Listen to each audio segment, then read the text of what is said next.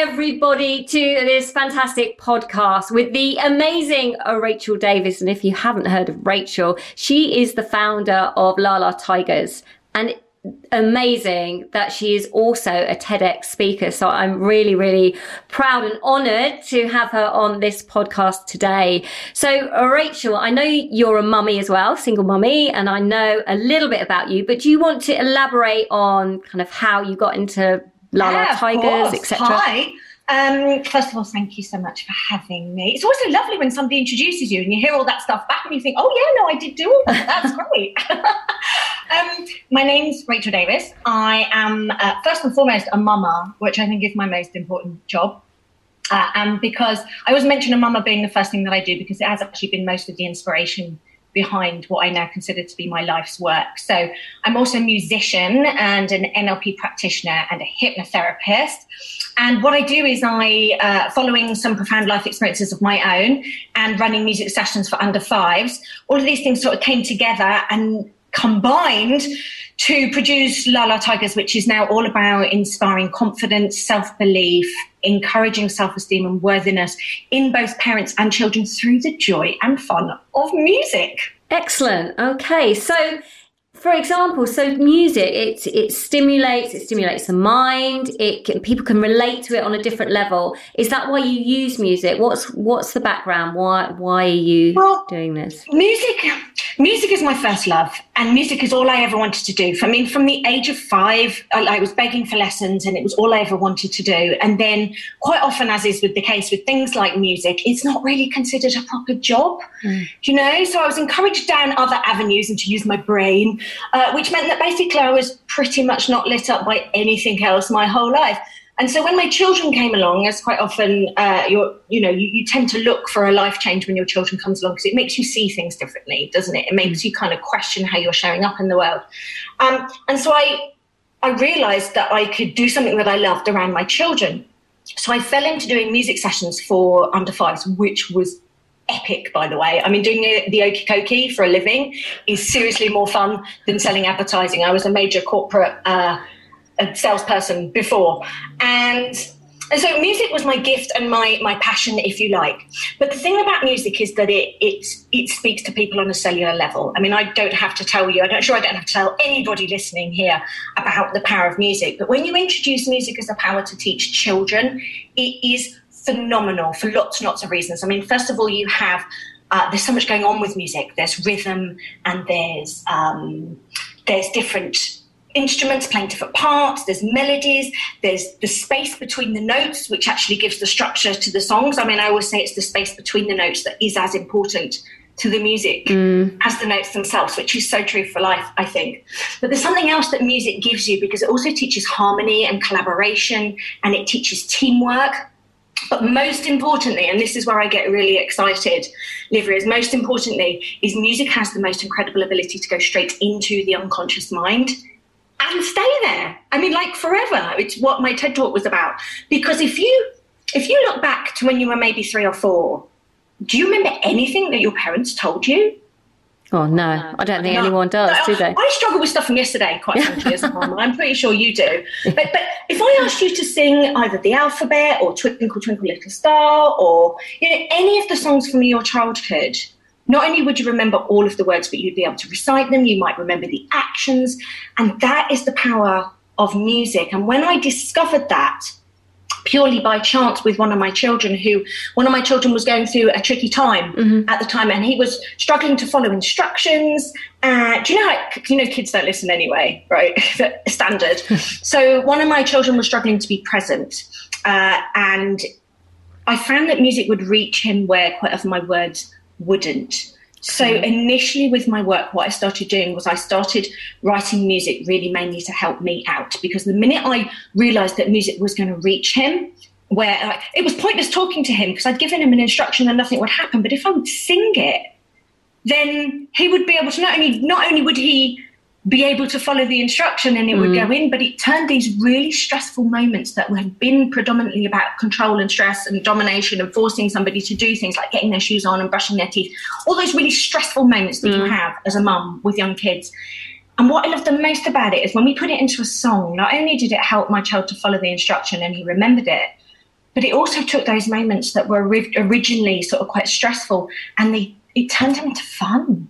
Yeah. And connection and joy. And like my kids actually started asking for the songs, and we actually started looking forward to those moments of connection that had previously been so stressful. And once I realised, and I thought, well, if it can work for that, do you know what else can it work for?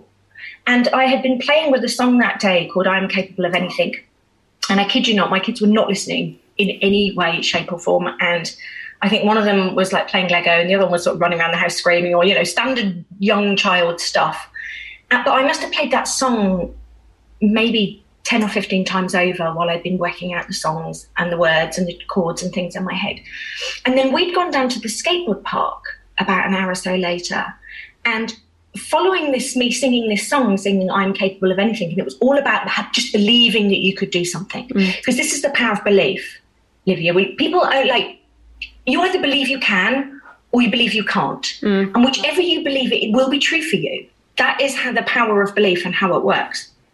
And my son came running over to me at the skateboard park and he just said, "Mum, I just dropped in off the bowl." Now, if you're not a skateboard mum, the bowl is a big deal. It's like a 9-foot concrete, complete vertical drop. And he just said to me, "Mum, it's just like you said in your song. I just had to believe that I could do it. And I did it." And I was like, "Whoa, oh my goodness, this stuff works." And what had happened, he must have I'd obviously been playing it over repetitively, a little bit like an affirmation, really. If you think about the power of language, I'm an NLP practitioner. So for anybody who doesn't understand NLP, which stands for Neuro Linguistic Programming, it is very much about how the power we have to shape the language that we use and how that affects our experience, how that affects our perception, and therefore how we see ourselves. So my child must have been singing that song, because that's the thing, when you put it in a song, you kind of play it over and over in your head, don't you? By putting those affirmations and things like that into a song, he's playing over, and he must have stood at the top of that thing and just thought, "Yeah, I just believe that I can," and he just did it. And from there, I wrote a whole load of songs about confidence and self-belief and being enough and being perfectly imperfect. I wrote songs to teach children about their thoughts and their feelings. And it just, I don't know, I wasn't expecting it to turn out this big. So does this, I mean, it works with children. And does this concept work with adults as well? I mean, have you? Absolutely, it does. I mean, my personal work focuses very much with parents. Because I tend to combine the songs and the work with realizations and a little bit of journaling work, and just inviting parents to think about things in a slightly different way and how they're showing up with their children, so that they can encourage their children to live to their full potential. And so it's been very, very much my intention that when I'm writing this music for children, that it has to be fun for the parents too, because if you're going to impact the child, the parents got to want to do it. Do you know, I don't know about you, but singing Twinkle Twinkle kind of makes me want to gouge my eyes out with a sharp stick repeatedly. And like music, like kids' music, a lot of it is pretty grim, isn't it? Let's face it.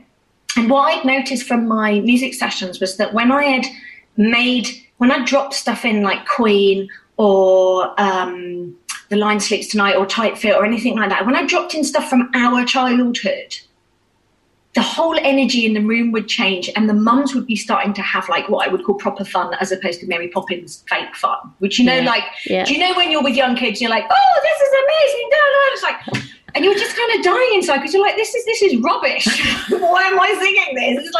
It's like everyone's standing there like shaking maracas going, "Yay, you know, here we go around the mulberry bush." And it's brilliant, but it sucks. A little bit. It does a bit. It does a little bit. It's a little bit soul-destroying. And so what I aim to do is bring fun to the parents, because we know that when you become a parent, particularly when you're stuck at home with young children, oh my goodness, it's like swimming through marmalade mentally, and you are crawling the walls for something fun to do with your child. So there's house tracks in there, and there's rock tracks. We do air guitar. We do bad wedding dancing championships.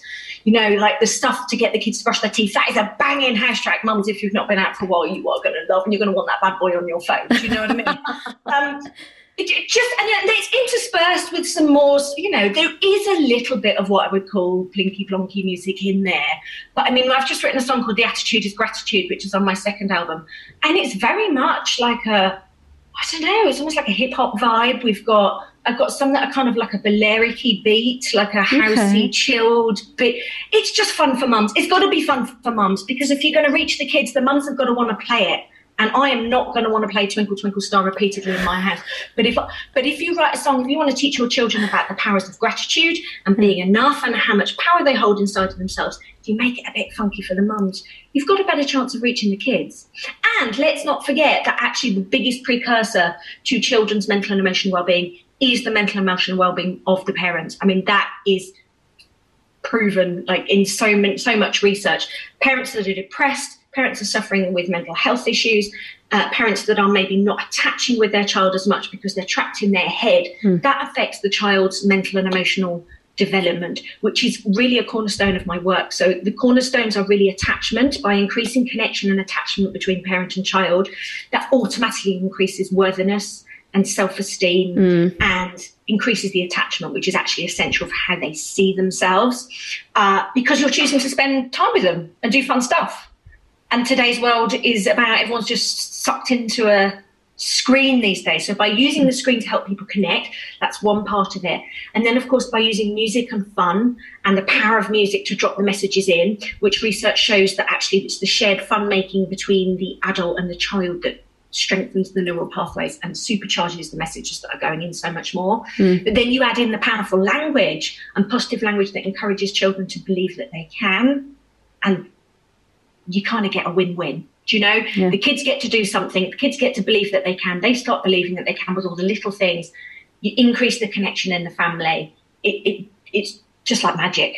So if a woman, you know, sometimes in the menopause, I know it's not really a specific field, but obviously the menopause can lead to depression and anxiety, that kind of thing. Do you get a lot of mums coming to you at that stage, or do it tend to be mums that are younger? What's your main client base? No, I would say that most of my parents are definitely over 30, majority of them, and definitely some in their early 40s. I mean, I'm 46 and I'm a mum, so I'm, you know, I'm let's say I'm a in the midst of things starting to change a little bit, you know? Yeah. And the whole anxiety part of things is a big thing, because when you're going through that, it's very difficult to connect with your child and be objective to what's going on with your child. So yes, we have quite a lot of single mums as well, and I'm guessing that's because I'm a single mum, so I must, you know, people resonate with that. But it's been actually my own personal experiences of post-traumatic stress disorder, anxiety, and being trapped in my head, that actually, when I learned techniques and strategies to help myself through that, things like mindfulness, meditation, things like emotional freedom technique or tapping that people might have heard of, things like changing perspectives, changing language, changing, like, looking at things in a different way, that is absolutely vital for the mum's well-being. Do you know? And when the mum sees things differently, she parents in a different way. And that, before age 7, that's where our children's belief systems are forming. So the way that you show up with your child as a parent is the thing that will, single thing that will have the biggest impact as to whether they live to their full potential. Because those beliefs that they're forming is what they run on autopilot for the rest of their lives on a 95% unconscious basis. I mean, we're just living on the subconscious program that, if you think about it, it's just someone else's story that we've chosen to accept as fact. And that's because before age 7, there's no critical factor. The critical factor is what we call the age of reason, if you like. And it's when we start going, do you know what? Yeah, I don't know if that's true, actually. I'm not sure if there are fairies at the bottom of the garden, or I'm not sure, you know, if the gnomes do come alive at night. I'm just going to question that a little bit, or I'm not quite sure. But before age 7, we believe everything.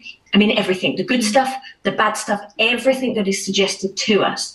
So if the parent is not in a good place, if the parent is struggling with anxiety or stress or mental or emotional issues themselves, they are generally much more reactive. They're generally more likely to get triggered. They're generally more likely to not be as present. And all of that conveys, unfortunately, a message to the child. No, it's so interesting. The power and they absorb that. Yeah. Do you know, like, you've only got to say around your child that, I mean, I remember it vividly. Somebody said around one of their children, yeah, he's not a great dancer. And that was it. He was doing dance classes and then he just stopped because he decided that he wasn't a great dancer. And this is the power that I think I really want to invite people to really consider the language that they're using, not just to their children, but around their children. Because everything, they're like sponges. They go in. It's going in. And once that belief is installed, your brain will actually look for evidence to support that belief and will actually discount evidence that doesn't support that belief. That's how strong your belief systems are. And it's why when people get older, they spend, I know for myself, I have spent years and probably a few £1,000s on reprogramming my mindset, reprogramming my limiting beliefs, working on the things that come up for me. And really, they're just installed in childhood, which means, like, it sounds, so if anybody's listening and they have older children and they're just thinking, oh my God, I've screwed my child up forever. Can I just say, don't panic. Oh no, that's it. I've done it. It's all over. It absolutely isn't, because the brain obviously has plasticity. I mean, I'm sure you will agree with this, Livia, but like as you get older, we're living proof that you can break through fears and you can create a new life for yourself and you can do all those things. And the brain doesn't really start hardening until adulthood. It's just that window before age 7, that's where you have the most impact. So that's where I aim my work at with the parents and the children at that age. Amazing, amazing. And if somebody wanted to contact you, if they were interested in your NLP or they wanted to work with you with their child, where would they look? Well, I'm on all the social medias. Oh, actually, that's not true. I was going to say I'm on all the social medias at La La Tigers, but I'm not, because on Twitter, for some weird reason, I'm Hey Rachel Davis. For something, but I'm on La La Tigers for Facebook and I'm La La Tigers for Instagram. But you'll find most information about me and my TED Talk and information about my program, because I run a musical program to empower children, which is delivered all online. And that's all on my website at lalatigers.com. That is amazing. Thank you so much for your time. Such an interesting podcast. Thank you so much. Thank you for having me, gorgeous girl. I will see you on the internet, no doubt. You sure will. Bye. Bye.